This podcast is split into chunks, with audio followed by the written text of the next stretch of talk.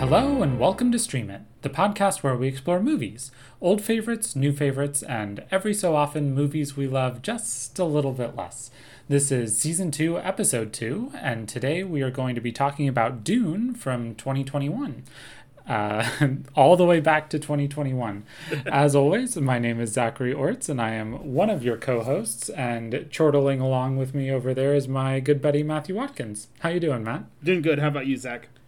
Good. Uh, this is our most recent film, so we're going to be current this time. It's our most up to date podcast we've done, even though we won't be released for another six weeks or so. yeah, we we were thinking about if there's a way we could time it so it would come out as Dune came out, but it's just impossible. Um, but you know, excited to take a look at this one and uh, think about uh, this movie that just came out and the experience of seeing it and have a lot of thoughts. Yeah. So why don't we uh, kick it off? One thing I was thinking we could do is for movies where it's clear we don't have any personal history with it, we might talk a little bit about our experience with the source material or our expectations going in or like what baggage we brought to the movie, even though uh, you did see this one twice. So why don't you talk a little bit about your how you viewed it and what you brought to it? Yeah, so coming into the movie, I have read Dune like three times. I think the I, mm-hmm. I haven't read it a ton. Not like you know the Dune fan base is very fervent and very strong. Uh, but I am familiar with the book and I've read the first three Dune books um, and I've read them a handful of times. Um, and I really enjoyed Dune when I read it back in, you know, over 20 years ago and when I was in high school. But and I've always kind of wanted to see a good film adaptation of it. Um, I've never seen the 1984 version of the film, um, and I've always kind of wanted to, but uh, I haven't really ever gotten around to it. So I was excited uh, for this one to come out. I've been really excited after seeing the trailers, uh, and it's been I've had this one marked on my calendar for when it came out for this entire year. Uh, I wanted to see what they could do with it. The cast looked phenomenal. Um, I watched this. the cast is phenomenal. Yes, it's, it really is. There's just so many uh, incredible actors uh, in this film, um, and the cinematography looked really good. So that's that's all. That's all I'm really looking for going in. Having having a great cast and good cinematography. Uh, I knew that I was probably going to enjoy this one, uh, whatever they ended up doing with it. Um, I ended up watching it uh, the day that it came out on HBO uh, Max and I watched it with my son. We watched it together, um, and then I watched it again um, as a double feature um, after watching uh, Marvel's Eternals. So I went right back in and watched it again. So. Oh, you did Eternals first, and then yeah, I did. Eternals first because I was like, you know, I want to be fresh and ready uh, for Eternals, um, and then went back and watched uh, watched Dune immediately afterwards for seven hours uh, in the movie theater. That's a big day in the theater. That reminds me of uh, when I was in college. We double featured The Dark Knight into Mamma Mia. that sounds fun. A duo for the ages. yeah, a little bit different than my experiences. I was sitting watching Dune. I was like, wait. I feel like I just watched the same movie twice. Uh, yeah, so uh, not that way for uh, for Batman into into Mamma Mia. Yeah. Um, so my history, I have I read Dune. Uh, I tried to look it up, but I read it before I have record of the books that I read. Um, so I have record all the way back to 2009 of every book I've read, what day I started it and what day I finished it. So I read it sometime before then, but I'm pretty sure I read it in high school. So that would have been sometime between 2001 and 2005. And I would not say that it was like it was a book I kind of trudged my way through. I had a lot of trouble reading it, and um, it's one that I've always meant to go back to, um, especially so that I can check out the rest of the series. And honestly, if we were not doing the podcast and if we weren't planning on watching the movie for the podcast, I probably would have reread it so that because I like being able to read stuff before I watch stuff. I think that's a pretty normal thing for most people. But I thought it would be nice to get a fresher reaction to it. So, and then my baggage going in was I think I had heard almost exclusively good things, good to great things about this movie. Um, so my expectations were pretty high, and my excitement level was pretty high. That's what I brought to it, and I'll I'll leave you in spe- in suspense for the our little time period section, and then we'll talk about our reaction for the film Sounds as good. we normally do.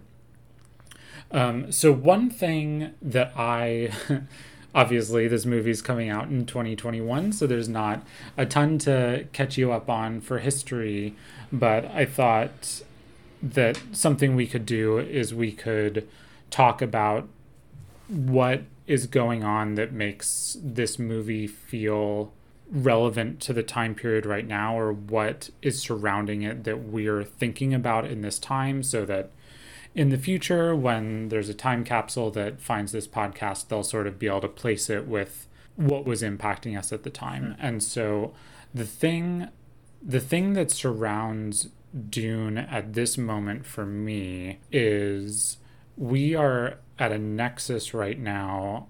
We're at a threshold where there are three properties, three major genre fiction properties that have widely been considered unfilmable and they're all getting filmed and released. Well, they have all been filmed and are getting released within about a three month span of each other. Um, so that's the Foundation TV series, which is running on Apple Plus right now. By the time this comes out, it'll have ended. That's Dune, which had the first movie uh, we're talking about now, and then the second movie in a couple years, and then the Wheel of Time TV series on Amazon Prime, which I believe by the time this episode comes out, you all will know, will at least have some semblance of how successful that has been. And so I thought it would be kind of fun to run down the major milestones as I've experienced them, or the major milestones as I've seen them of the genre fiction adaptations, just to sort of see how we got to this point. And so the ones that I picked out, or at least over the last couple decades, you can go, we were talking before the pod, you can go back to 93 with Jurassic Park, but we're just going to start in 2000. So in 2000, the the modern superhero craze I feel like really kicked off with X Men and mm-hmm. superhero.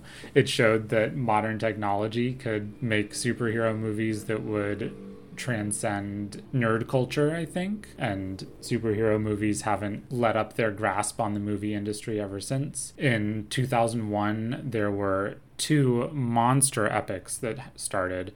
One of them was very recent. The Harry Potter series had their first movie, and the book series was not complete at that point. So, pretty big jump to just start filming and hope they finish all the books. And then, of course, the Lord of the Rings trilogy, which I like looking back, it still is sort of unfathomable that they just did such a good job with those movies and they were as successful as they were being a trilogy that I believe was greenlit from the beginning, and each movie is three plus hours, and the budget is just astronomical. Anyway, we'll talk about Lord of the Rings at a future time. Yeah, I do want to add just on this list. Um, it feels like to me the thing that really set up the, these two decades uh, of all these genre things is the Lord of the Rings because they were so critically well regarded, even to the point of all of them were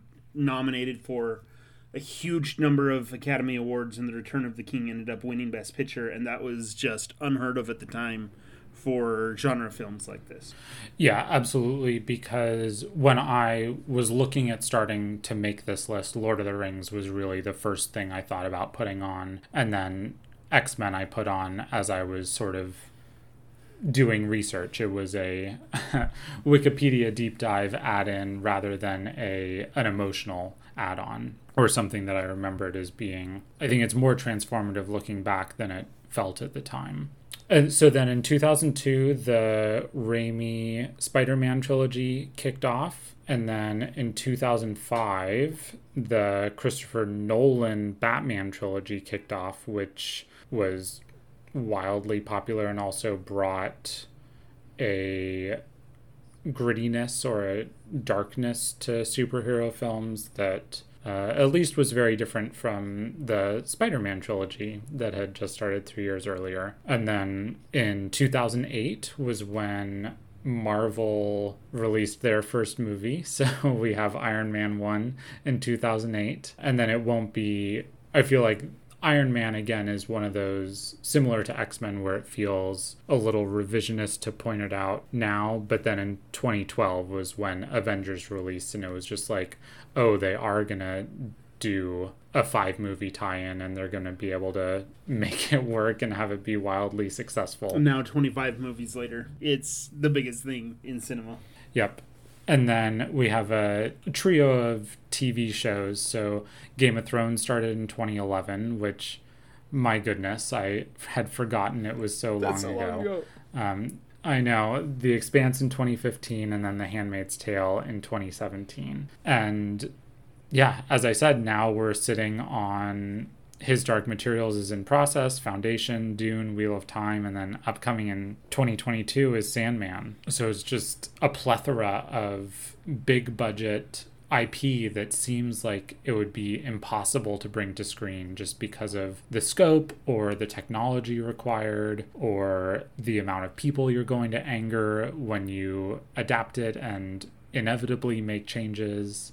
Um, yeah, it feels like uh, all of these things were things that were either called unfilmable or that people thought you couldn't do, like you couldn't really do it for uh, a modern audience. And then the floodgates kind of opened up in 2000 and 2001, and I think people just kind of saw that you can film anything and you you can figure out a way to make it. And along with that, pretty much every one of these projects, I'm looking at the list here, and I just think every single one of these projects is something except for Harry Potter. So besides Harry Potter, every one of these projects was something that has gone through development hell, just like uh, tons of different drafts and revisions and passed around between different studios and you know different directors have uh, have attempted different things over over decades. And um, like I said, Harry Potter's the only one on this list that did not go through that same kind of process. Um, I don't know. It's kind of uh, e- even Harry Potter was a little bit tricky because it was difficult for them to get all the kids together for it. But uh, so many unfilmable things that are now on film. What a world we live in. Yeah, it's wild. yeah, really, really, really lucky. So, anyway, that brings us to 2021, and I think you had a couple couple things you wanted to talk about that were on your mind. Yeah. yeah. So the biggest thing for me um, is that this film is releasing. It feels like there's never going to be an end to this COVID nineteen pan- pandemic. Um, but it, you know, uh, perhaps at this point, with vaccines available to um, in the U.S. to kids that are five to eleven, we may be seeing something of a light at the end of the tunnel for this thing. Uh, but you know, for for most of us, for me and for you, um, the past year and a half, two years about has been essentially spent locked in our houses um, and you know kind of scraping together trying to survive. And that's a lot of where this the idea for this tv or this podcast came about of stream it and um, just being unable to go to the movie theaters and things like that has made for a different kind of experience. And i remember when dune was uh, on the schedule and i was think the the pandemic was so forefront in my mind and I wasn't sure if I would even be. I wanted to see it in theaters so bad, and I didn't wasn't sure if I would even be able to see it by the time it came out.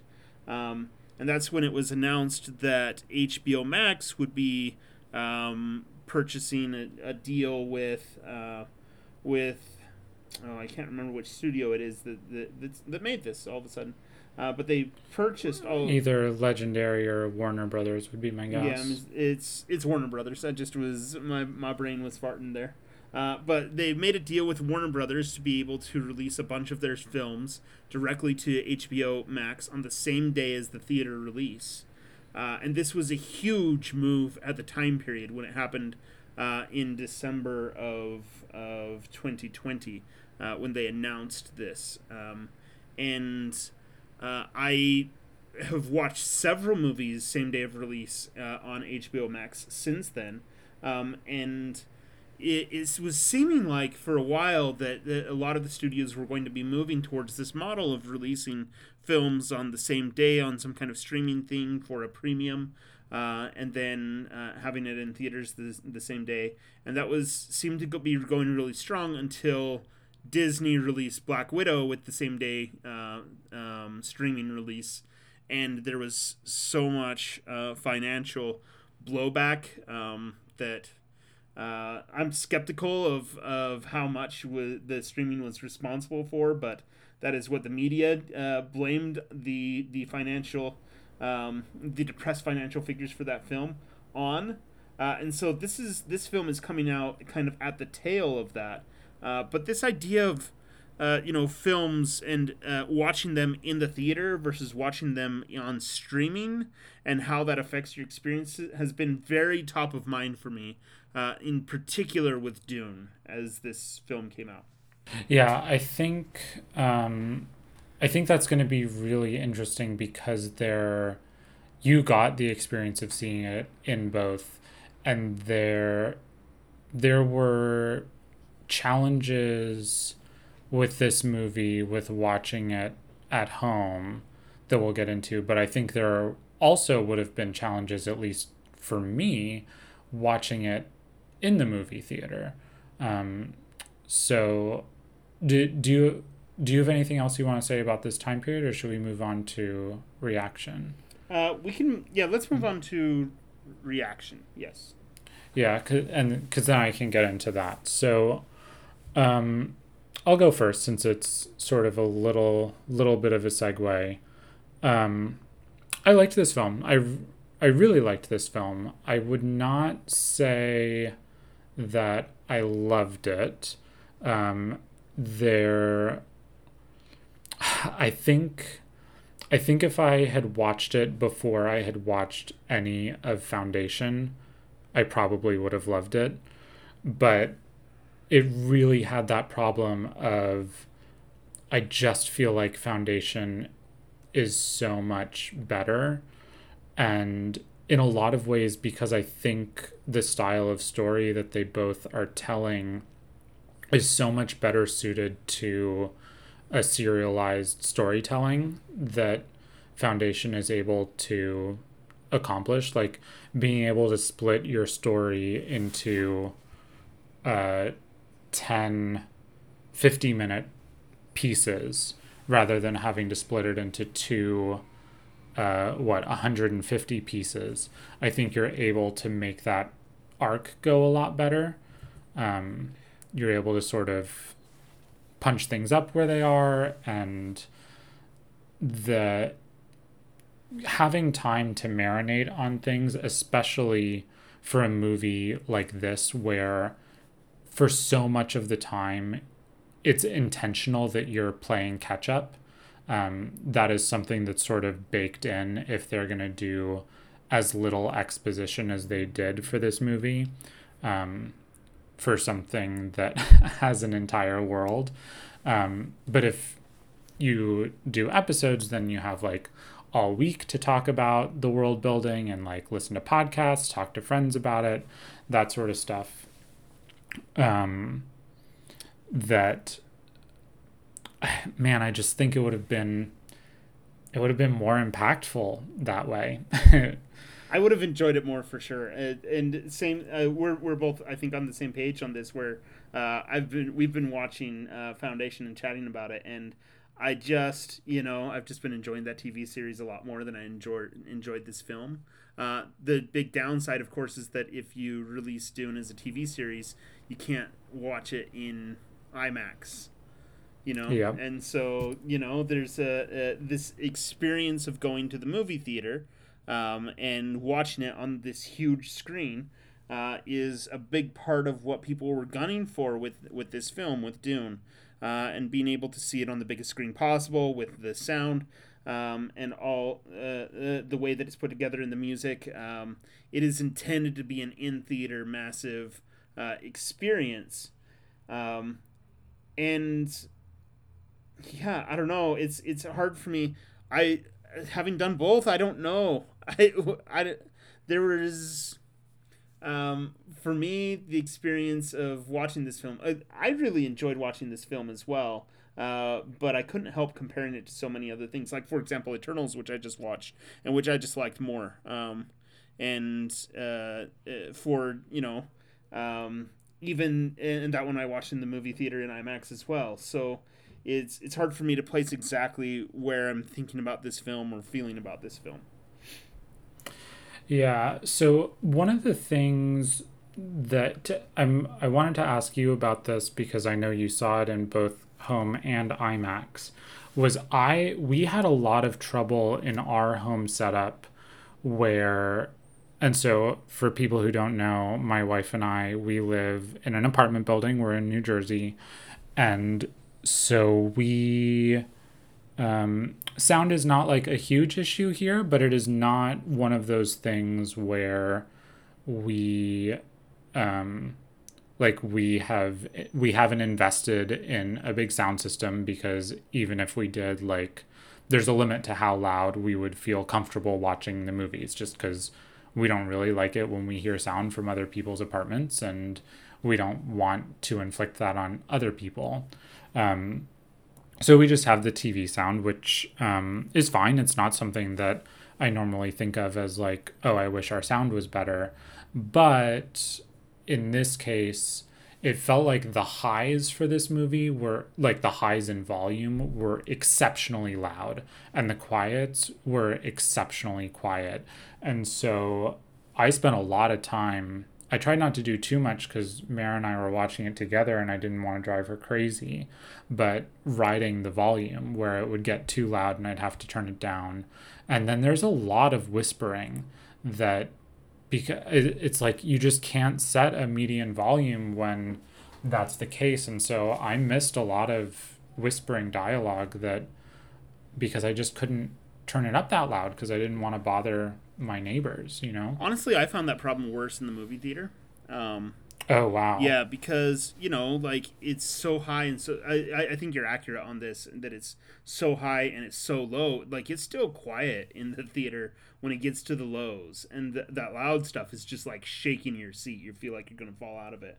Um, and you can pick up, you know, what's going on. But for me, the biggest difference between them. Uh, so having done both, I enjoyed it a lot more at home.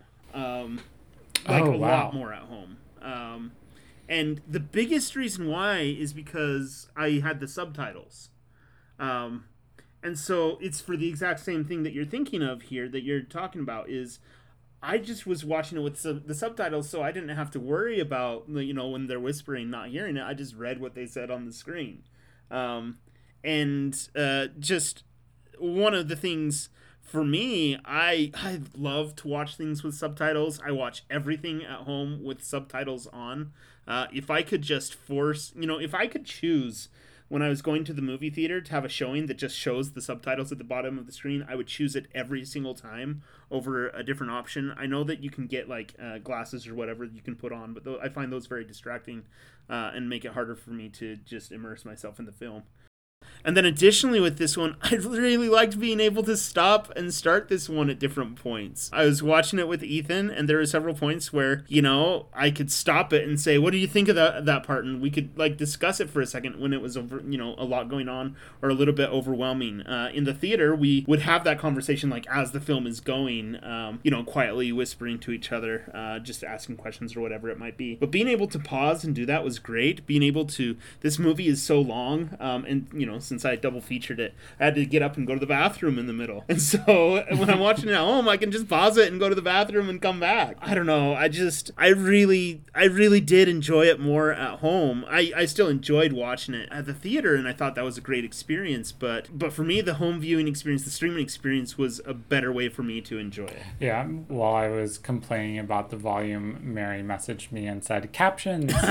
um, yeah. It's a it's a bit of a fight we have. I don't, man. I I wish I could do it. I don't know what it is about my brain, but subtitles. I like once they turn on, then I spend all this time like trying to guess the timing and worried about the timing, and I stop like being able to. I I just like I can't focus on the movie. I can't watch it anymore. I don't. Yeah, I don't know it's you know for me as an experience my dad is hard of hearing um, so uh, growing up subtitles were on for everything always so for me with ADHD, you know, just having part of my ADHD expresses itself as a like um, sensory processing disorder, specifically sound processing disorder. So when there's a lot of sound going on, like music going on, and people talking at the some, same time, it becomes very difficult for me to process what it is that they're saying. And I find subtitles so important for that, and it's an integral part of the way that I watch movies. And a lot of it is just habit. I'm so used to doing them, and you know, if the if subtitles subtitles get messed up when they're bad subtitles, like it's a weird color or it's not, you know, it's not in a good spot on the screen or if it's too small or too big. That does take me out of the film, but you know, typically it does not affect my immersion at all and makes it a lot easier for me to understand what's going on. Yeah.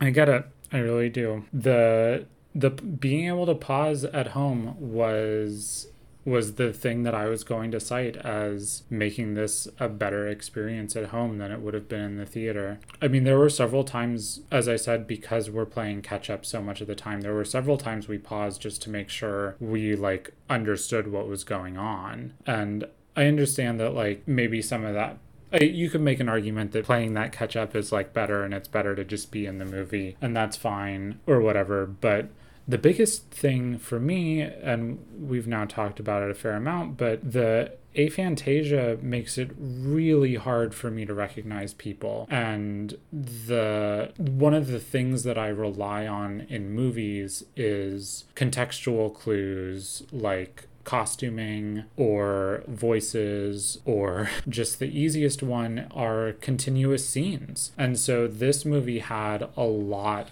of um, dimly lit, but also it's like a nightmare for all of that stuff. Yeah, yeah, because I mean, the costuming is all over the place and is jumping back and forth in the timeline, and you can barely hear what they're saying at different yeah, points. the ju- the jumping back and forth was the big one, especially when we were dealing with Paul's visions because it's not continuous, and so it's just like if they flash to someone in a vision and that per like you're supposed to be able to recognize them from their two seconds of FaceTime in that vision, like I'm just dead. There's no uh, th- there's no way that I'm gonna be able to grok what's happening there, and so when we when we watch movies at home like I, f- I have no problem just saying who is that and you know if if it bothers mary that i ask her she hasn't hasn't said um, but that's not something that I feel comfortable doing in the movie theater because, you know, I don't like it when I can hear people talk in the movie theater and it's just so much hassle to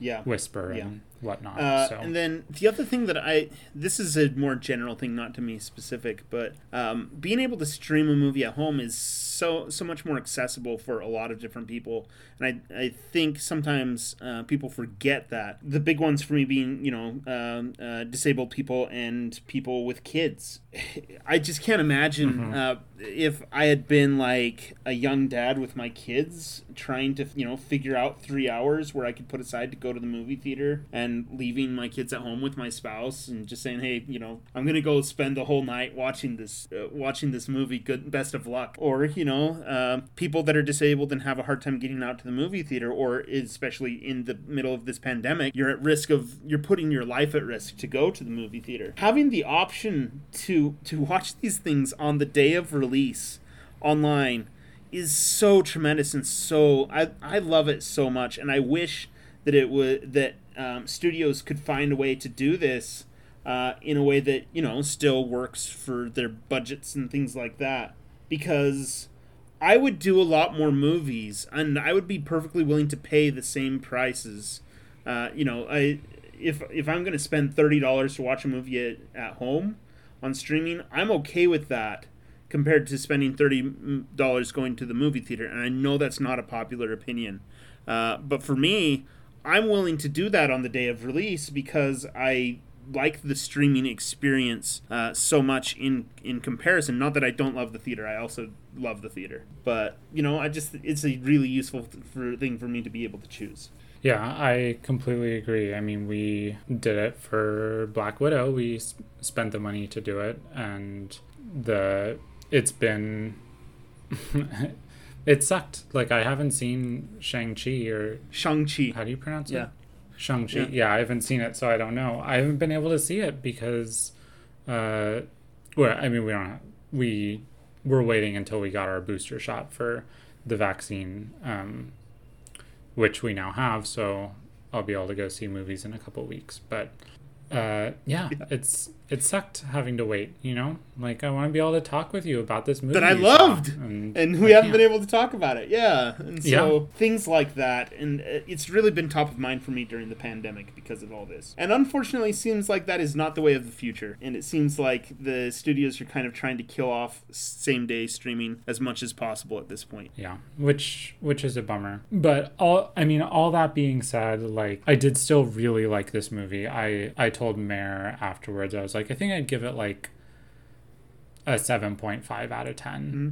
and I I thought I was gonna be at like a nine out of ten. So I, I was pretty disappointed to have it have it there.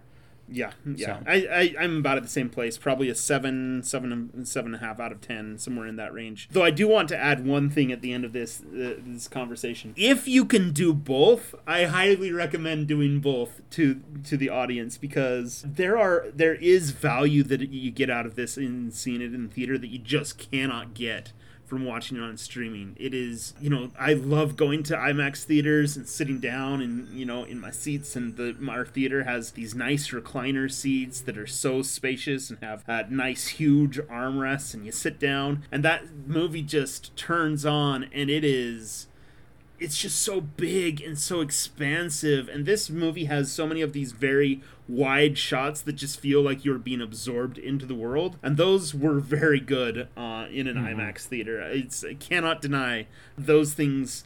It is a different experience. It's they're just they're two experiences that are not the same experience. I liked both of them. Uh, i find both of them valuable. And i you know I want people to be able to watch movies whatever way works for them, but for me, I really love seeing it both ways. Yeah, there's also a mental thing. I'm pretty good when I'm at home that I if I'm watching if we're watching TV or watching a movie, I'm pretty good at not looking at my phone, like having my phone down and it's not something that I'm distracted by. But there is still it's just like a different feeling when I go into a movie theater and even though my phone's always on silent, movie theater or the theater theater, assuming we can ever do that again. Um, like I turn I turn my phone off and it just it feels different. It feels more freeing and I'm not not going to do that at home, Yeah, you know, cuz if I pause the movie to get a drink of water, I have Right. to check the sports scores, you know? Like it's just It, it's true for for me. Um, going to the theater is often kind of you know kind of ritualistic. I often call it church. You know, it's a uh, it just it is feels like you're going in. I do a lot of different things that are kind of you know like I'll get popcorn and I'll hold it like kind of in a certain way because I'm trying to balance it you know in a particular way and I'll have my drink in the same place and I'll choose out my clothes before I go because I want to choose things that are going to be comfortable that are that will be warm if it gets cold in the theater. All these kinds of choices I'm making that have turned it into an almost ritualistic experience. Um, and so it's really easy once I go through all those steps to then completely just lose myself in the story that's being told. Yeah. All right. So let's talk a little bit about the personnel here. Um, there were a lot of great people who went into this movie. Um, we just pulled a few of them to talk about. I did want to quickly mention because I got the this movie was produced by Legendary Pictures, and I got sick of seeing Legendary Pictures before films and not having any understanding of what that meant. So I did go and look up the history of Legendary Pictures, and it turns out their first film was in 2005 with Batman Begins. Since then, uh, they've done 53 films, 38 of them are theatrical releases, and Legendary is they're like a media company, so they have a film division, they have a TV division, they have a comics division, and I think they have a video game division as well. So I mean, they have a really wide swath of movies. The majority of what they do are co productions. So they re- recently did Enola Holmes, which was on Netflix. They also did all of the DC movies up until Man of Steel, at which point I believe Warner Brothers took it back and just a few other movies that they did that I thought was interesting. So they did Steve Jobs, they did Pacific Rim, both of the Pacific Rims, and Watchmen, which is DC as well, and uh, Lady in the Water. Which For Watchmen, was, was, that the film or the TV show? The film, not the TV okay. show. Well, actually, I just looked at their list of films, so I'm not sure if they did the TV show or not. That's okay. I'll I'll look it up and let people know the but what I did want to mention was they've only done five films that were not co-productions so that they were the sole producer on all of which i believe were distributed by warner brothers. So those five are 42 that's the jackie robinson movie starring chadwick boseman godzilla spectral which i'm not sure what spectral is and then godzilla vs kong and then dune's the fifth one. That's yep. legendary pictures if you also saw their logo at the beginning of all these movies and was wondering it's great. I have seen their logo many, many times. Uh, you know, I thought they'd been around for longer, but only 16 years. It's fascinating. Yeah, it, I the only thing I could have named that they had done would have been the Batman trilogy, which is why I had written it down that I wanted to look it up because I was like, I wonder, I wonder what else they have done. Oh, and 300. They also did 300 as well. All those have. It, you can tell they're starting to build up kind of a studio uh, style uh, which is not common nowadays. But uh, it seems like they have a little bit of one. Yeah. And then we also wanted to talk about Denis Villeneuve. Uh, no, it is Denis Villeneuve. It's French. Ooh. Yeah. Ooh. Okay. So yeah, so wow. Denis Villeneuve, something like that. I my French is not good enough Ooh. to do it, but that is his name and that is, that is the director of this film. Yeah, and I I should I did mean to mention that some of the baggage that I came into this film with, and I wish I were as strong as you are, Matt, but the Denis when he was doing his promotional tour for this movie said some rather disparaging things about the Marvel Cinematic Universe, how it's all cut and paste movies, which I don't know, maybe he's right or whatever or maybe I'm I'm sure there's some truth to that and it's a frequent criticism that has been levied at them but I also think it's sort of a reductive criticism. But most of all I just like I don't want directors to like crap on the stuff I love and then have me thinking about that before I watch their movie.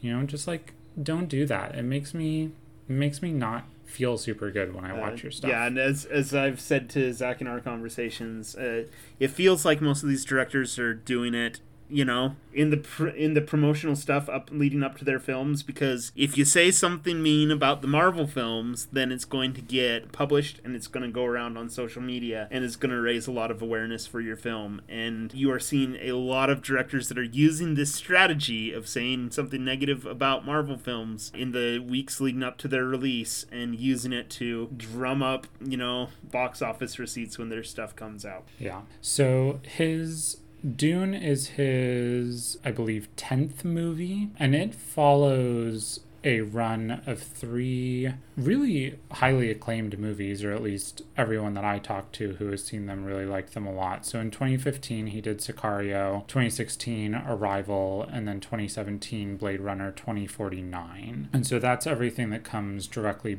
before this. I wasn't familiar with any of his movies before that, so August 32nd on Earth, Maelstrom, Polytechnique, Incendies, Prisoners, and Enemy. And one of the things that that's interesting if you look at this list is his first four movies, he was the director and writer on those, and then he moved to just director um, for everything prisoners through Blade Runner 2049, and then for Dune and also Dune Part Two when that comes out, he has taken it taken back over some of the writing duties. Um, he's not the sole credited writer on this movie. That is very rare for that to happen in Hollywood. But he's also taken on producer duties, so he's director, writer, and producer of these two films, which I thought was kind of an interesting trajectory to take. Yeah, and uh, I think probably the explanation there for the uh, the change between 2010 and 2013 is before that those films are uh, French cinema, and so you know French language films.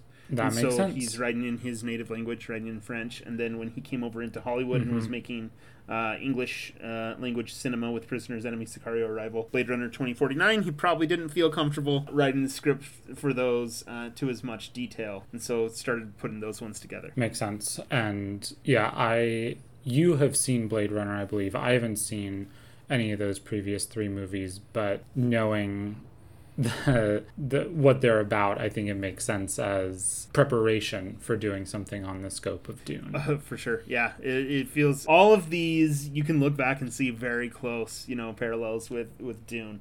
Um, uh, Blade Runner 2049, I loved. I thought it was a really good film. Uh, I have not seen Arrival, and I know that makes me a bad linguist, but it is it is not a film that I have seen. Uh, and then Sicario, you know, deals a lot with the desert and and drugs. Uh, both two major themes in Dune, so you know, uh, we see we see a, a pattern here emerging from Denis Villeneuve. Drugs and desert. That's right. The double D's. That's right. Did you want to say anything else about Denis? Um, the only thing with Denis' work is uh, he has a distinct visual style that I think is he is developing that you see through all of these things, um, and it's it's just kind of fascinating. A lot of these, you know, they're gorgeously shot films. All four of these, um, incredible, incredible work, incredible cinematography. Uh, now I know the cinematographer is not the same as the director, but you see a lot of the same visual style going through Denis Villeneuve's movies, and it is clear that when he is finding a cinematographer, he is picking someone and working with them in particular ways and kind of uh, using that to develop a visual style as they're going. Um, in Blade Runner 2049, he worked with uh, Roger Deakins, in my opinion, the best living cinematographer. And then on Dune, he worked with Greig Fraser, who is also just an incredible cinematographer. yeah, did you want to talk a little bit about Greig? Let's talk about Greig Fraser. I love Greig Fraser. Um, Yeah. I find Greig Fraser's uh, work to be really good. Um, so I, I put together a list of uh, some of his films. Uh, he did, let's see, the, the main ones here that I would pick out that I've seen we have Snow White and the Huntsman, uh, Zero Dark Thirty, Foxcatcher, Lion, Rogue One, and also Dune. And he's doing the upcoming film, The Batman, uh, with who's the guy that's in that one? Robert. I can't remember. Robert, Robert Patterson. Patterson. uh, Pattinson? Yes, uh, the guy from the guy from Twilight. Um, th- this guy is a, an incredible uh, cinematographer that has done a, a lot of really good work over time. He's somebody that got his start in. Uh, you know, I don't want to say this because I think I might have uh, conflated him with another cinematographer, but uh, he's he uh, I remember his work on Snow White and the Huntsman really stood out to me uh, as being really beautiful, even though that film was quite terrible uh, and not good. Um, and then the movie Lion was where he really, um, uh, well, I guess Zero Dark Thirty, but Li- Lion was so critically well regarded at the time period when it came out. And then obviously he did work with Gareth Edwards on Rogue One, and the cinematography on that film is incredible. And they shot that film, they shot a lot of film on that, and then kind of uh, uh, had some drama behind the scenes, as figuring out what to do with it. But it is absolutely gorgeous cinematography, and you can see the parallels between uh, Star Wars Rogue One and Dune, and the way that he filmed uh, filmed the scenes. Yeah, when I I was already probably like moderately plus excited for the Batman. Uh, but when I saw that he was, it was, when I was IMDBing him after this and saw that he was doing the Batman, I was like, ooh, ooh, now I'm Yeah, yeah. Now in. He is this. quite good, and I think he's going to continue continue having a, a great career. Also, the thing that he's well known for is being one of the the cinematographers that del- developed a lot of the look for The Mandalorian on D- Disney Plus. So these are uh, all things that just look incredible as well, and. You know, he. I think he's going to have a long career and put together uh, a lot of really good films because I don't think he's slowing down. Uh, I think this is his best cinematography yet in this film. I mean, it, like I don't know if we said it in our reaction, but the film just looks unbelievable. Like it is, everything about it is Visually, one of the best looking films that I have ever seen. It is the the cinematography is just phenomenal. yeah. And then the only other person I wanted to briefly mention, we don't have to go too deep on him, is Hans Zimmer, and I. As I've said, I try and go into the films cold, so I did not know that it was Hans Zimmer, but going into the film, but I had a pretty good idea that it was Hans Zimmer by the time the credits were were about to roll. Just an absolute monster of the film scoring world. You can go look at the movies he done has done and I think it's in the like 300 plus realm. It's just like absolutely everything. And the i was re i'll put it in the show notes. I was reading an article about the work that he had done on this movie and that they didn't want it to be any they didn't want instruments to really stick out as recognizable instruments. So they did a lot of layering along with man i wish i understood the process that they did a little better but as i understand it they were in like this echoey room where they layered multiple instruments on top of each other and then sent them through a synth or sent them through some kind of processor so that they just don't resemble any any known sounds any sounds that it's like oh that's a clarinet or that's uh, this synthesizer that I know, and it really does give the film a very unique sound. And then the the other thing that I did not, I felt kind of kind of stupid for not consciously clocking it, but because of the power, the matriarchal power that especially runs through the Bene Gesserit and a lot of the other factions, the film is there's a lot of lady voices so that underscore everything and use some of the languages that they had made up working with i believe the um, language expert that they had used for game Yes, of the thrones same con so, expert. It's uh, mhm.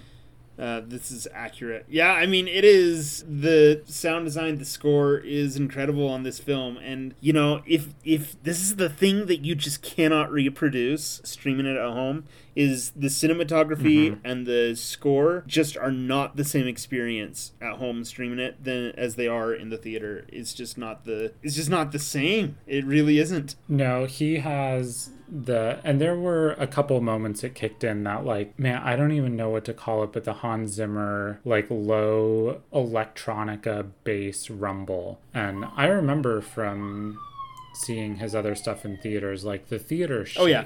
Oh yeah. You feel those vibrations and Well, I saw it in IMAX, and when we say the theater shakes, I mean that is not a joke. It is. You can feel that thing rumbling right under your right under your bum. got the rumble pack. Yes, exactly. It is. Uh, it is just an experience. It really is. Uh, you know, when I take my kids, uh, I used to when we'd go to IMAX, I used to have to take earplugs with them because it was so loud. It was just like they couldn't handle it. Um, so just like put those in at the beginning and you know leave them in there because it's gonna be loud enough. You'll understand what's going on. But yeah, good stuff. Uh, and they, I don't, I don't actually know if I view this as upside. I probably should, but they, there was so much work that went into this score that they actually released three different soundtracks for this. So there's the original soundtrack, and then I think there's like demos, and I forget what the third one is, but I'll I'll put links to all three of them in the in the show notes and uh, yeah, I was as I try to do. I was listening to him today, and it sounds great. You know, it's it's a cool it's a score. cool score. Yeah. Well, there's been a lot of memes too about the score, and it's just like you know, uh, Oh, I haven't. yeah, seen the uh, a lot of like TikTok videos where people are, uh, you know, doing something mundane, and then all of a sudden the that score where it's like that vocal part uh, where it's like ah, you know, Oh. all that stuff, and it's like ah, suddenly makes it epic. Uh, good stuff going around. So All right, you'll you'll have to send me to a few of some, them, and yeah. I'll yeah, people can can check them out in the notes. All right, let's move on and talk about a few of the scenes Sure. here. Uh, we've actually talked a fair amount about the movie before getting to the scenes, which I think is a little unusual for us. But what's the first scene that we have here? So the first scene, the one that I really wanted to look at, it's the scene with the Gom Jabbar. This is when the Bene Gesserit come into town and talk to Paul Atreides. That's a lot of words that are not going to make sense to you know ninety nine percent of the population.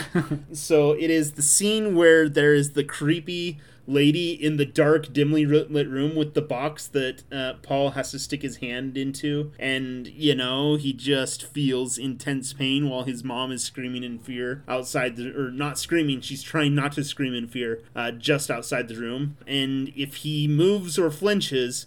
Then this lady is going to jab a needle into his neck and kill him. So that scene, and it's one of those scenes from the book that I think really people remember really well, especially with this, you know, mm-hmm. quote that comes from it, the the fear is the mind killer quote, and all of those things. And I loved this scene in the film. It is just this is one of the parts where the cinematography was just incredible because the way that they put this together it's it's top lit with the this light like a little bit behind the actors and it comes in in this incredibly soft way and uh, it, it just looks so good in this dark room. It's uh, intimidating but at the same time it's really clear uh, everything that's happening. Um, you can feel the emotional weight that's on the characters. And then the way they come in with the cameras it's it's fascinating the way that Greig Fraser uses the camera because he uses these cameras that have like a very uh, small focus area kind of in the center uh, and then gets blurry quite, quite quickly uh, as it goes towards the edge of the frame uh, and so when he's zooming in on a person's face like the the, the part of their face will be like uh, Paul's eye and his nose that will be in focus, and then everything else immediately is getting blurry quite quickly. And so it, it gives, you know, it just has this very ominous uh, feel to it, and it, it feels at the same time like terrifying but also intimate. And uh, I don't know, I love this film. I thought that it was incredible and uh, uh, possibly my favorite uh, cinematography in the entire film. Yeah, I think this is the scene where it felt like the movie started, or at least the movie like it's the first time it feels like you can finally get caught up in what's happening and you're not trying to figure out like who is this what are the politics what's going on it's just like it's the stakes are laid out very cleanly it's like true. take your hand out of the box and you're gonna Yep. die and uh and that i think that's the first time you sort of get that release maybe maybe a little bit before in the um the sword fighting scene but even then you're still trying to take in um, the sword training sword fighting training scene even then you're still supposed to take in the rules of the shield and the slow blades and Yeah. and whatnot the the thing I really liked about this scene is I don't I really really liked Tim- Timothy Chalamet in this movie. I had I already really liked him in Little Women and I just liked watching him in this movie, but he doesn't really get a ton to do. Like a lot of what Paul has to do is keep things close to his chest, which means a lot of Paul, like a lot of what is necessitated for the performance is being very stoic and not letting on what you're thinking. And so I thought that there were a couple like really nice moments in this scene where, as you said, it does zoom in on Paul and you see him just like you see the pain growing and him trying not to show it. And I mean, that's a I know you're like actors and actors it's their job and it's what they do, but you know, not all actors would have done it as well as he did and it's subtle and it works really well. I agree, So, and uh, he's he's a great actor. And I don't feel like this film, uh, you know, 100% serves specifically him well in this one. And you know, it's kind of a lot of the things that you said. The character is meant to be kind of stoic, playing things close to the chest, uh, confused and not sure what's going on, and just kind of uh, approaching things without a lot of emotion. But also, he spends a lot of the film with a still suit on his face where you can't see what he's doing. Um, and so, you know, he's like, well, I guess he's acting. You know, he has something on his face and I can't see what he's doing. With that said, you know, Zendaya has figured out a way to make all that work even with her thing on. So, you know, just saying yeah, just, just saying. saying. But I, I do really like this thing. I think it's the the best character work from Paul in this one, uh, and it's basically him. You don't really see the, uh, you don't get much of the Bene Gesserit uh, mother's face. I can't remember what she's called exactly, and so it's a lot of him and just seeing him, and then cut with, oof, I can't remember the actress that it plays. Jessica in this one, his mom, uh, but cutting between her repeating the the fear is the mind killer quote and kind of trying to focus in her her her emotions. It's uh, Rebecca Ferguson. Rebecca Ferguson also did fantastic. I thought she was great in this one uh, as well. Uh, fantastic work from her. The other thing, though, just to add real quick, is I was thinking about this one in comparison with uh, the movie Inside Out that we watched not too long ago and it has a very completely different message about uh, emotions and fear from that movie. Um, and I think they could have used watching Inside Out and thought a little bit more about you know uh, the value of emotions uh, before uh, before all these things that went down. Yeah. Uh, I guess it. I guess it didn't make it all the way all the way over to Arrakis. Yeah, I guess not. Unfortunately, the, the DVD pod that we sent out hasn't hasn't gotten there yet. All right, let's move on to our next scene or sequence. I wanted to talk about sort of this whole section where Duke Duke Leto, Duke, Duke Leto, Leto Atreides, yeah, yeah, Duke Leto and uh, Paul are going to see see what's going on in this this world that they now are supposed to rule over or govern over or however it's defined. Yeah, um, it's a, as as we would say, Duke Leto Atreides and his son Paul Atreides are going to the planet of Arrakis that they have just gotten from the Harkonnen to uh, visit with the Fremen as they do spice harvesting. So you know, in case. You, Oh yeah, that's that all, all. Yeah, yeah, exactly. And I think so. I mean, this this sequence does a lot of things that I can't.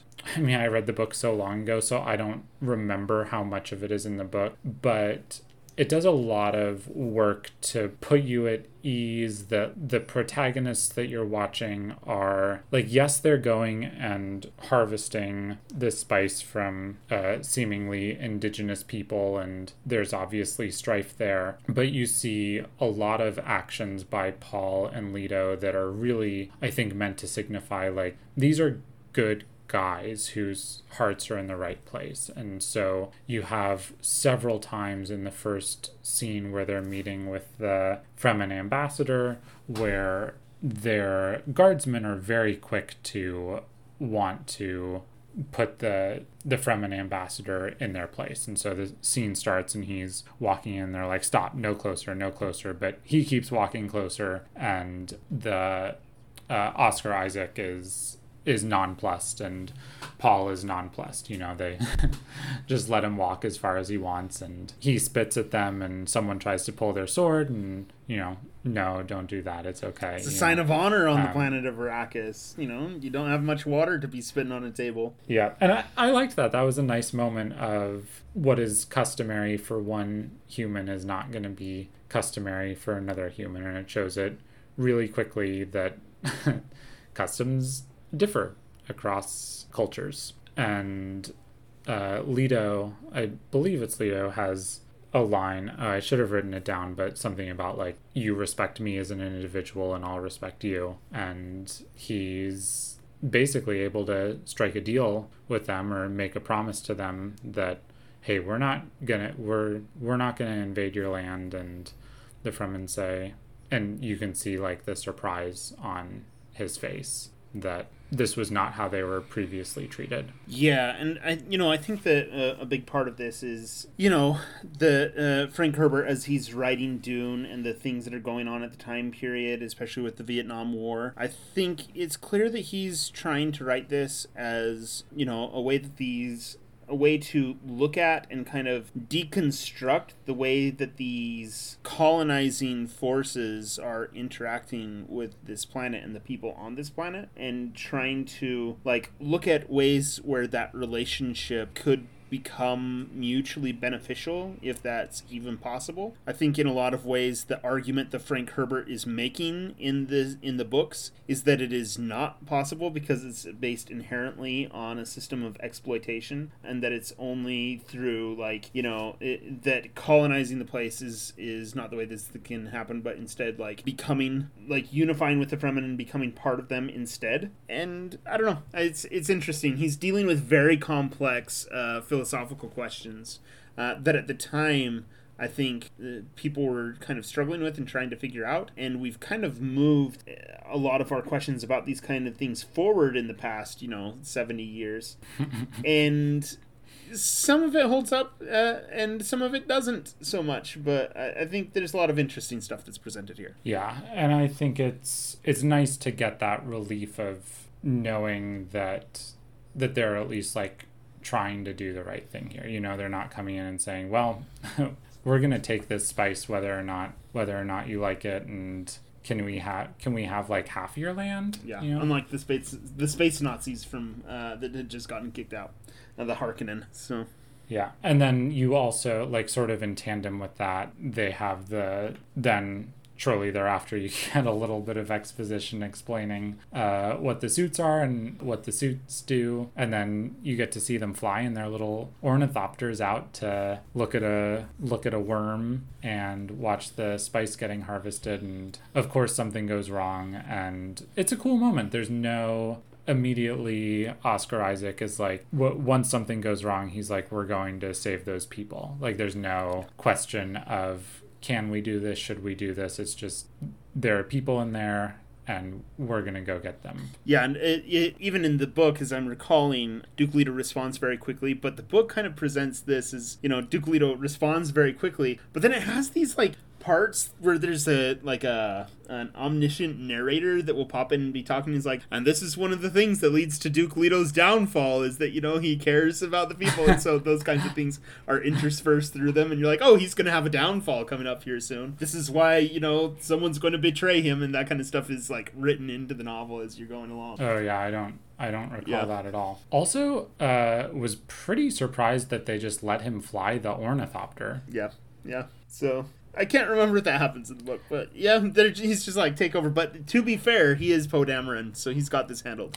That's yeah, true. Yeah. So they probably just knew. And it makes sense because you do. I mean, it doesn't make sense that he's the one flying, but it makes sense that they want to show that they're trained in flying, yeah. so that Paul can have his his flying sequence. That later. does make sense. Yeah, that's that's a good point. That's a good point. Uh, and I like the part where he goes down and like it's uh, extremely high from the spice and kind of faints it, as the the worm is coming in. And it's it's interesting because when when all this is happening, I didn't feel like the stakes of the worm approaching were that high because you know, they're all responding like, "Yeah, this is how it goes. You know, it's fine." And even as they're evacuating, they're like, "We're going to evacuate the, the, all the workers from here," but it doesn't seem like they're in dire straits. That it looks like they're going to be fine until Paul faints and then you're like, oh, okay, now this suddenly got kicked up a notch. He's just passed out and seen the future, and we don't know what's going to happen. And is he going to get eaten by this giant worm at any second? Yeah, and I did write it down. Uh, so it's an hour and eight minutes into the movie when you get get your first worm sight. First worm sight. Yeah. Yeah. Good stuff. Uh, do you have anything else you want to say about about this? That's scene? all I've got for that one. All right, so let's talk about uh, the next scene that I wanted to talk about, and that is the betrayal. So when the the downfall of House Atreides, when the as you said the evil space Nazis come on in and take over, and so I have several conflicting several competing thoughts about this. So I mean, first of all, the combat is incredible and it is like the it's a it's a huge action war sequence, but I never felt like I didn't understand what was going on. Everything felt very crisp and very clean, and it was like I could always tell who the bad guys were, I could always tell who the good guys were. the they were very clear about their progression from spaceships to people landing and then ground combat and then everyone getting over overrun. Yeah, and this feels like it's such great work in tandem between the cinematographer and the editors.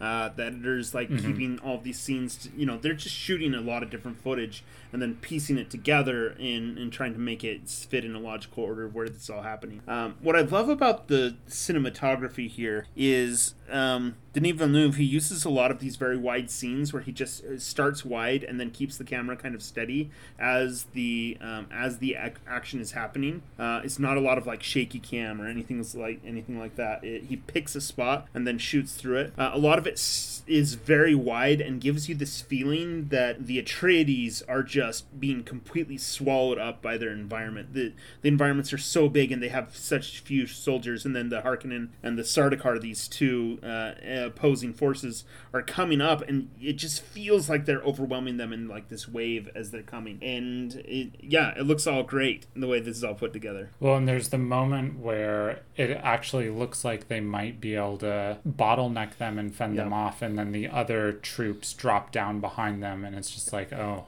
oh yeah, they're screwed. Oh no, it's this, this is done. It's an absolute. They, they are they're gonna get completely murdered. Yep. I did You've seen it twice, so let me know if I missed something, but it kind of felt like we it kind of felt like there was a scene that got cut because all of a sudden we were getting um the actually I don't know what his position was, but the guy who betrayed them who brought Dr. the Yueh. the shields down. Yeah all of a sudden he was admitting to a betrayal that and we didn't even or at least I hadn't even clocked that a betrayal had even happened at that point. Yeah, this this part's the biggest deviation from the books because in the books it establishes that Dr. Yueh is going to betray them on like page 5 it's mm-hmm. it does this omniscient narrator, and it's like mm, eventually Doctor Yueh is going to betray them, and it's very sad, but you know he's doing it for for certain reasons. And then as everything gets going, uh, the narrator then pops on in every now and then and reminds you, oh by the way, Doctor Yueh is going to betray them any moment now.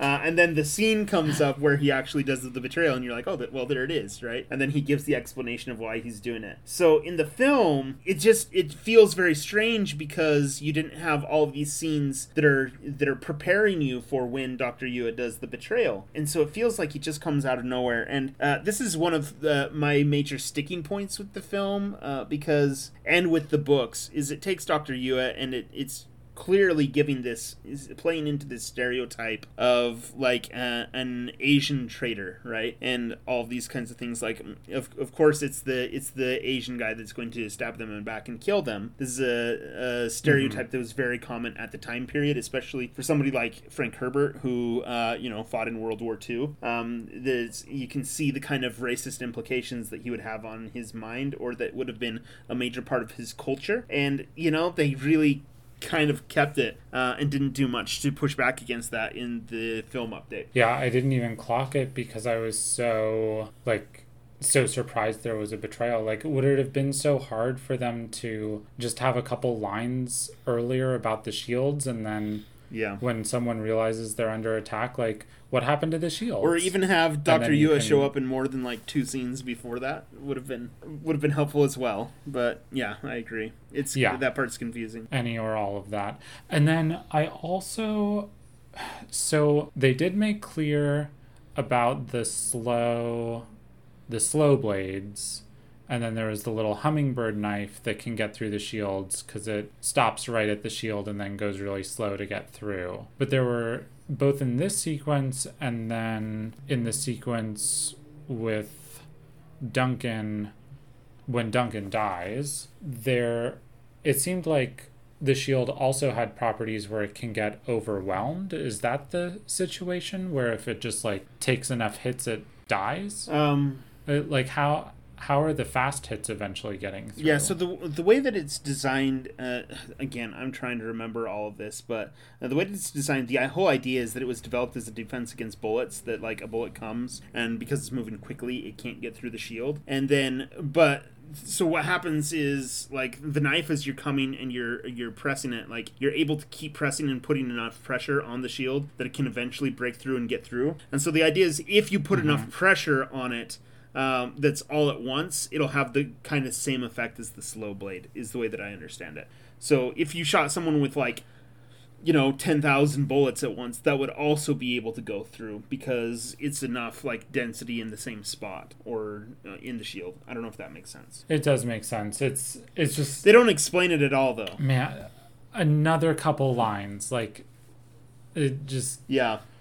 Don't don't make people read read the book to figure it out like it's supposed to yeah. be and I'm I'm sure like the movie's already two and a half hours. I'm sure the lines were there and ended up on the cutting floor at some point. Uh, honestly, I don't think the lines were there after watching it a couple times. They they just don't take the time to explain it, and I think they're just yeah, assuming I mean, that people are going to figure out you know this stuff from context or just like let them absorb into the world. I mean the the lines were filmed, but then oh, gotcha. cut for for running time. That does make sense, yeah. And again, like if you had 10 episodes of 50 minutes like you have time to fit all of that in. Like yep. you have time to do it's a true. full five minute scene that explains how the shields work and i will say one thing. I was watching this with ethan and i did stop at one point with the shields and i said did you get how this works and he said oh yeah the slow stuff can go through and the fast stuff can't. And i was like well there you go. He got enough of it to understand the understand the gist of the film.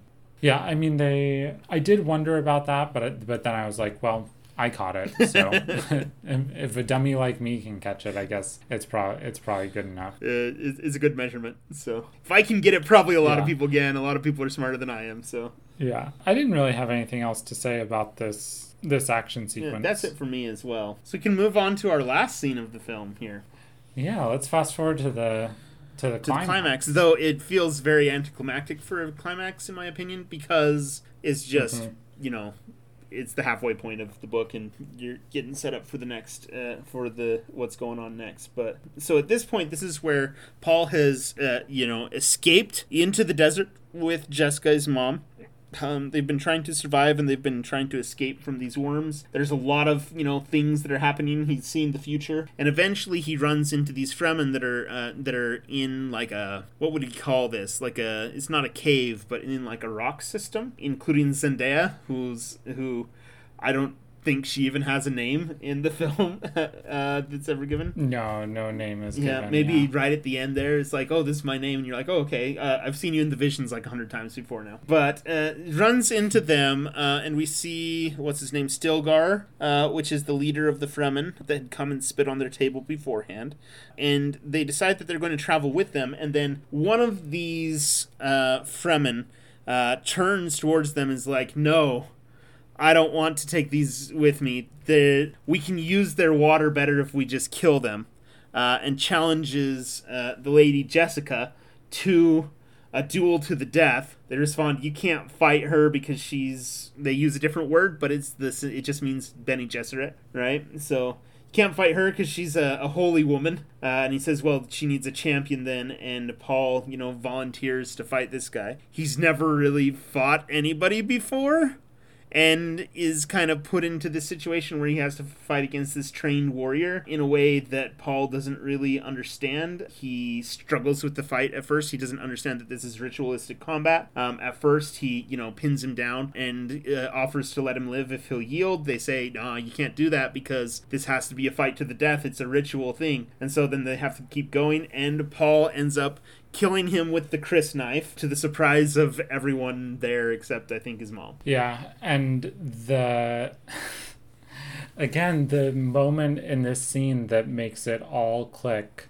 is there's a moment where um, it has to be Jessica says he's never killed someone before and it's like not it's not until that moment that you realize what the entire movie's about, like what the journey of this movie is going to be.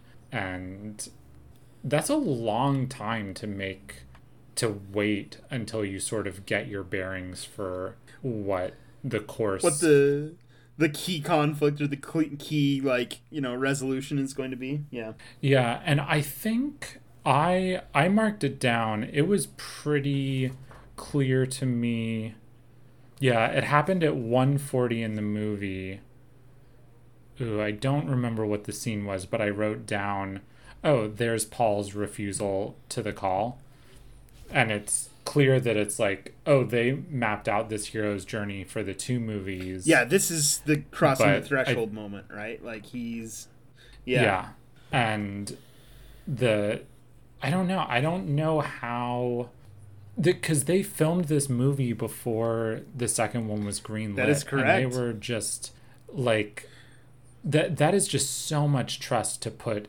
into, really into your audience that they're gonna go with you for this journey and just hope that they're going to be able to deliver so that you can make your second film because I don't know it's a, it's a lot like if the second film was not greenlit I don't think this stands by itself I don't no, think yeah seeing Paul Paul finally kill someone for the first time and agree to go train with the Fremen is like a satisfying arc for a story. It's not at it all. Is, yeah, it's it's just it's only half a movie. This is only half a movie. Yeah.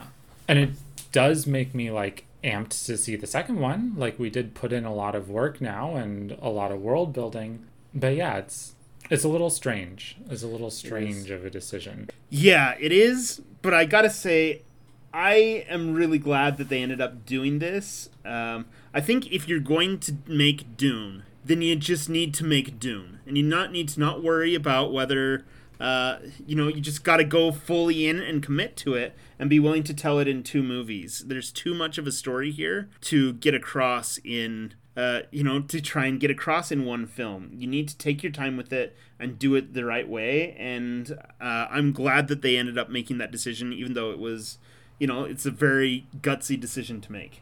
Yeah, I think that makes sense.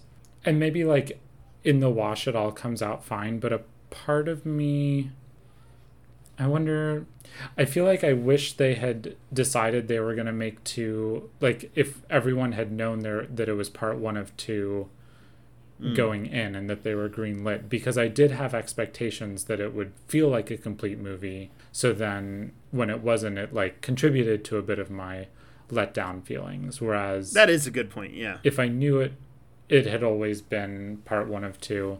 And maybe that's just like this very brief time that it matters for, or maybe it's just my own brain being dumb, you know? Like, well, you know, just to, to add on to that, it did say Dune part one underneath of it at the beginning. So it's clear. It's clear that's that true. It like, did this do is that. Just part one. Hopefully, we have the money to make it. Come and watch it if you want to see part two. But I do also think that part of this is that, you know, if they had made this into a TV show, then you would feel that you would have felt a lot better about it. Yeah. Which, I mean, they didn't, presumably, they didn't know Foundation was getting made when they decided to do this, so. That's true, yes. This is a good point. And uh, Denis a film director. He's not a TV director. It's like, true. I. The, there's a lot of similarities between the two, but I don't think it's as directly transferable as yeah, you I might agree. think. I agree. Um, I did want to add on this scene. Um, friend of the show, David, had had mentioned that he bumped up against you know kind of the entire show, but particularly this scene because of the way it uh, has these white savior narrative tropes, and mm-hmm. you know it is very clearly there. If anyone's bumping up against it, against it, it's not just you. Like that is very much a part of this film. Uh, this idea that Paul, you know, this white kid is coming into uh, Arrakis to these Fremen that are uh, clearly coded as uh, people of color and even are uh, primarily um, depicted as uh, as people of color. And he just like understands their culture and their uh, their you know the things that they're doing better than they do right off right as he gets to the start. In fact, they even have a little prophecy that they put in about he will know your ways as if he had lived among you um, when he puts on his still suit. The only thing that I can add, you know, I, I don't have anything to say about this that that detracts from the problems that I see in it. Um, the only thing that I would add is that I think that Frank Herbert, when he writes the book and the uh, filmmakers as they made this film, were trying to approach this with the understanding that this film is in that this story is trying to deconstruct that trope. Uh, and in future installments of the book, it is intended to deconstruct the idea of the white savior uh, and like uh, turn it on his head, um, subvert the to- trope. Um, in my opinion, they only did it to middling success in the books. I don't think he quite sticks the landing. Um, if they can pull it off with the film, I think that would be, you know, not a thing I would expect, but it would be cool if they did. I don't know. It's a it's a hard thing about this film, and it's a thing that that makes this film challenging, uh, and it just is always going to be because it's a it's a it's a problem with the way the story is put together. Is is that something that would happen in a hypothetical second movie, or would it happen in like third movie, movie yeah. four, or movie six? Yeah, it's it, it. The third movie is where you start to see that happen, or the third book is where you start to see that happen. So, So I then we're talking like movie four five, movies, movie yeah. six. Yeah, movie four or five or six, something like that. Yeah, I mean, hey, if they all do like this one's done extremely well. So Yeah. it's true. I don't know. I don't know. I don't know what the appetite is for uh for sand, but I guess we'll we'll find out. We'll see. Yeah. We've we've covered a lot here. Do you have anything for our cleanup section? Just anything last to mention about the film? Yeah, I did have one thing. I think it's the most important thing to say about the film out of everything, which is uh, this film is one that clearly illustrates illustrates that Oscar Isaac is incredibly attractive. You know, possibly the sexiest living man. Uh, he is amazing in this film and a legit snack. And you know that was my favorite part of the entire movie. You're crowning Oscar Isaacs over uh, previous fan favorite Idris Elba. Uh, that is a tough choice, but you know, just for me, it's got to go with it's got to go with Oscar Isaac, especially in this film with like I don't know the beard. It just has this interesting feel, and there's that scene where he's talking to uh to Paul like by the ocean, and he's got like his gear on and stuff like that, and it's just oh that is a very attractive man. Um, so he is he is gorgeous. He is wonderful. and it, it provides a very nice companion to the Oscar Isaacs that we get to see in um, in the Star Wars trilogy. Yes. Uh, it's two different sides of the of the same man. Yes, or in Ex Machina, where he was also gorgeous, but in a very different way. Ooh, I haven't seen that one. He's, you know, it has Oscar Isaac in it, and he's he's adorable. So, you know, I don't know what to say. It's great. Uh, well, uh, Oscar Isaacs, uh, if you want to come be the official mascot for Stream It, we'll be we'll be happy to have you. For sure, for sure. Uh, one other thing to add on in the extras someone that I normally find very attractive, and just they did not do it for me this one, was Jason Momoa as Duncan Idaho. Really great at the beginning of the film, but then he shaves off his beard and comes back and he's all clean shaven. And Jason Momoa, keep that beard, man. Uh, it is, you know, it did, it did not work for me at all. Um, he just, it's so weird seeing him all clean shaven. I was like, what happened, Duncan Idaho? You're doing a great fight scene, but I'm so distracted by your hairless chin. So I don't know, I couldn't handle that part. So there you go. These are my the my most important thoughts on Dune. I don't. Uh, I don't think people expected the attractiveness quotient discussion to revolve around men who were not Timothy Chalamet for this movie, but we just did it. Um, I will briefly talk about. I guess I could have talked about it in when we were talking about the scene. Paul is fighting with a severe deficiency. Like he can't see for half the fight because he's got hair curls in his eyes, and I don't know. I don't You're in know the desert, was in- man. Shave that off. yeah, I don't know if that was like intentional to show like how intuitive a fighter he is and also how green a fighter he is. I don't A line would not have gone amiss commenting on it just so it did if it was intentional so it felt just a little more intentional. A little bit lampshaded, Um, yeah. But it was something that I was like how can he see right now? Uh, I think part of it might have been intentional that I don't think Tim- Timothy Chalamet is going to look great without without hair on his head. So that might be a big oh, part of it interesting. as well. So Just give him a little tie up. yeah, so I don't know. It's interesting. Um, uh, the other thing that I wanted to say, uh, just the mouse. The mouse was super cute. So Oh yeah.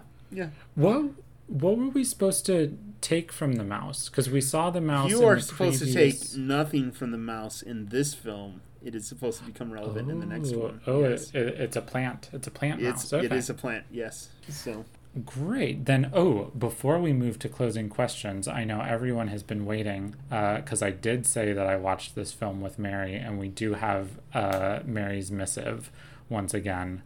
And Mary would like everyone to know you have access to all of space and time, and the instrument that you chose to use was bagpipes. she was very offended by Oh man, I love the bagpipes. They're the so random. of bagpipes. Oh, I gotta say though, I you know, this is one of the things that's so weird about Dune is you've got Oscar Isaac, you know, this Latino guy that's on stage with Jason Momoa, right? And uh, Jason Mo- Momoa is named Duncan Idaho of all names, and his son is Timothy Chalamet. They're living on this like water planet, and they have bagpipes. It's just it's the future 12,000 years in the future every cultural influence has just been crammed together and who knows what's coming out the other side Yeah, she did also comment on the name Paul. It's like that's Yeah. the name we chose for our Messiah, and I was like, well, I think it's supposed to be religious, but yeah. i don't know yeah All right. So, do you have anything else you you want to say before we close up here? that's it All right. So, this was our podcast on Dune, our first one on a new movie. So, let us know how you think it went. Let us know what you thought about the movie. Let us know how you saw it. Let us know if you streamed it at home or if you saw it in the cinema. And if you saw it in the cinema, did you see it on IMAX or just regular or just in a regular theater? And uh, if you want to get a hold of us, you can find me on Twitter at Zvazda, Z V A Z D A, and you can find Matt at. o-r-a-m-w o-r-a-y-m-w And if you want to send us something longer than a tweet or longer than a series of tweets, you can, or if you just don't have a Twitter, you can email us at podcaststreamit. Uh, just those three words, no underscores, no nothing. Podcaststreamit at gmail.com. And then next week, we are, we're to go all the way back to 1959 and watch Alfred Hitchcock's North by Northwest. And through nice little coincidence. Uh, Matt told me before the show 1959 is the year that Frank Herbert began writing Dune. yes so there you go uh, 60 years difference here uh, very exciting Yeah. Yeah, that'll that'll be a fun one. Uh, do you have a closing question for us? I do. So here's my question: uh, If Okay. you so this uh, on in this film, uh, they travel to the planet Arrakis, a desert planet. They're going to have to live there for a very long time. So if you had to live the rest of your life on a planet with only one biome, what would you choose? Uh, what are my options for biomes? Well, you could have like a forest planet, or a desert planet, or a Oh, water I planet, I or an ice planet, you know, or anything Oh, like that. Yeah, I get it. This is very simple. It would definitely be a water planet. Gotcha. I love I like I don't think I I I've always lived well at least in my adult life I've always lived by the coast you know I grew up in Seattle and now we live in New York New Jersey and not being able to see the water and not be able to I mean it's not like I own a boat but at least have the dream of being able to go out on a boat I, I think that would be really sad. The only bad thing is I don't know what I would eat if I lived on a water planet. I guess I'd have to learn to eat seafood. You you would have to. That's for sure. Uh, seaweed in particular, uh, I think. Yeah. So, But um, I feel like it would be worth it. it sounds Get a houseboat? That does sound yeah. wonderful. Yeah, some little floating floating house. The the planet on uh, Foundation really works for this. So the one for me is Mm-hmm. I, I think this is going to be a controversial pick. I don't think people are going to agree with me, but you know when I read this book Dune, I was living in southern Nevada in the desert, and this is one of the things that really connected to me because I uh, I just connect with desert culture so much, and you know the stuff that's happening with the Fremen. I'd choose a desert. I, I would go to Arrakis readily. Um, I would love to have a still suit that I could just wander around in that's recycling, you know, all my water. Uh, and I love just I I really like the desert, and I don't mind the you know this uh, being particularly careful with resources like water and things like that. I I would enjoy it. Yeah, sounds great No to humidity, me. so that's nice. And it's not cold. You know, you don't have to worry about you don't have to worry about snow ever. You will never have to shovel your driveway of snow. That's I'm good. That's all I need. All right. My question for you. So you are opening the Dune theme park. You know, they have like the Hogwarts theme park, and someone had to come up with the recipe for butterbeer. Okay. You have to come up with the spice mix for spice. Oh dear. What are you what are you using? Um, I'm gonna start with uh, cinnamon because I think that'll be a really good uh, base for this, and you know it just ties in with all of these things. But yeah, like if I'm doing the theme park, I probably can't put a whole bunch of hallucinogenics in there. But you know, Well, maybe you it's know, the 21 and over room. lacing it with a little bit of cocaine, I think would go a long way, right? So hmm Um, yeah, would do a lot. yeah, but uh, the, a little bit of cinnamon in here. I don't know what else, but that would be my base. So that's what we've got there: cinnamon and cocaine. I don't know how that turns out.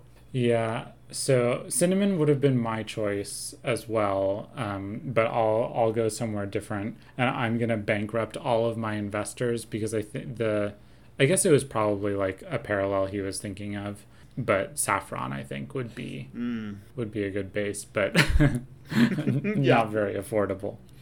Yeah, this is true. This is true. You know, but you could charge pretty good prices uh, for people to come in there. I guess. That's true. That's a great point. So maybe we should be taking uh, cinnamon, saffron, and cocaine, mixing them all together, and this is Ooh. there we go, right?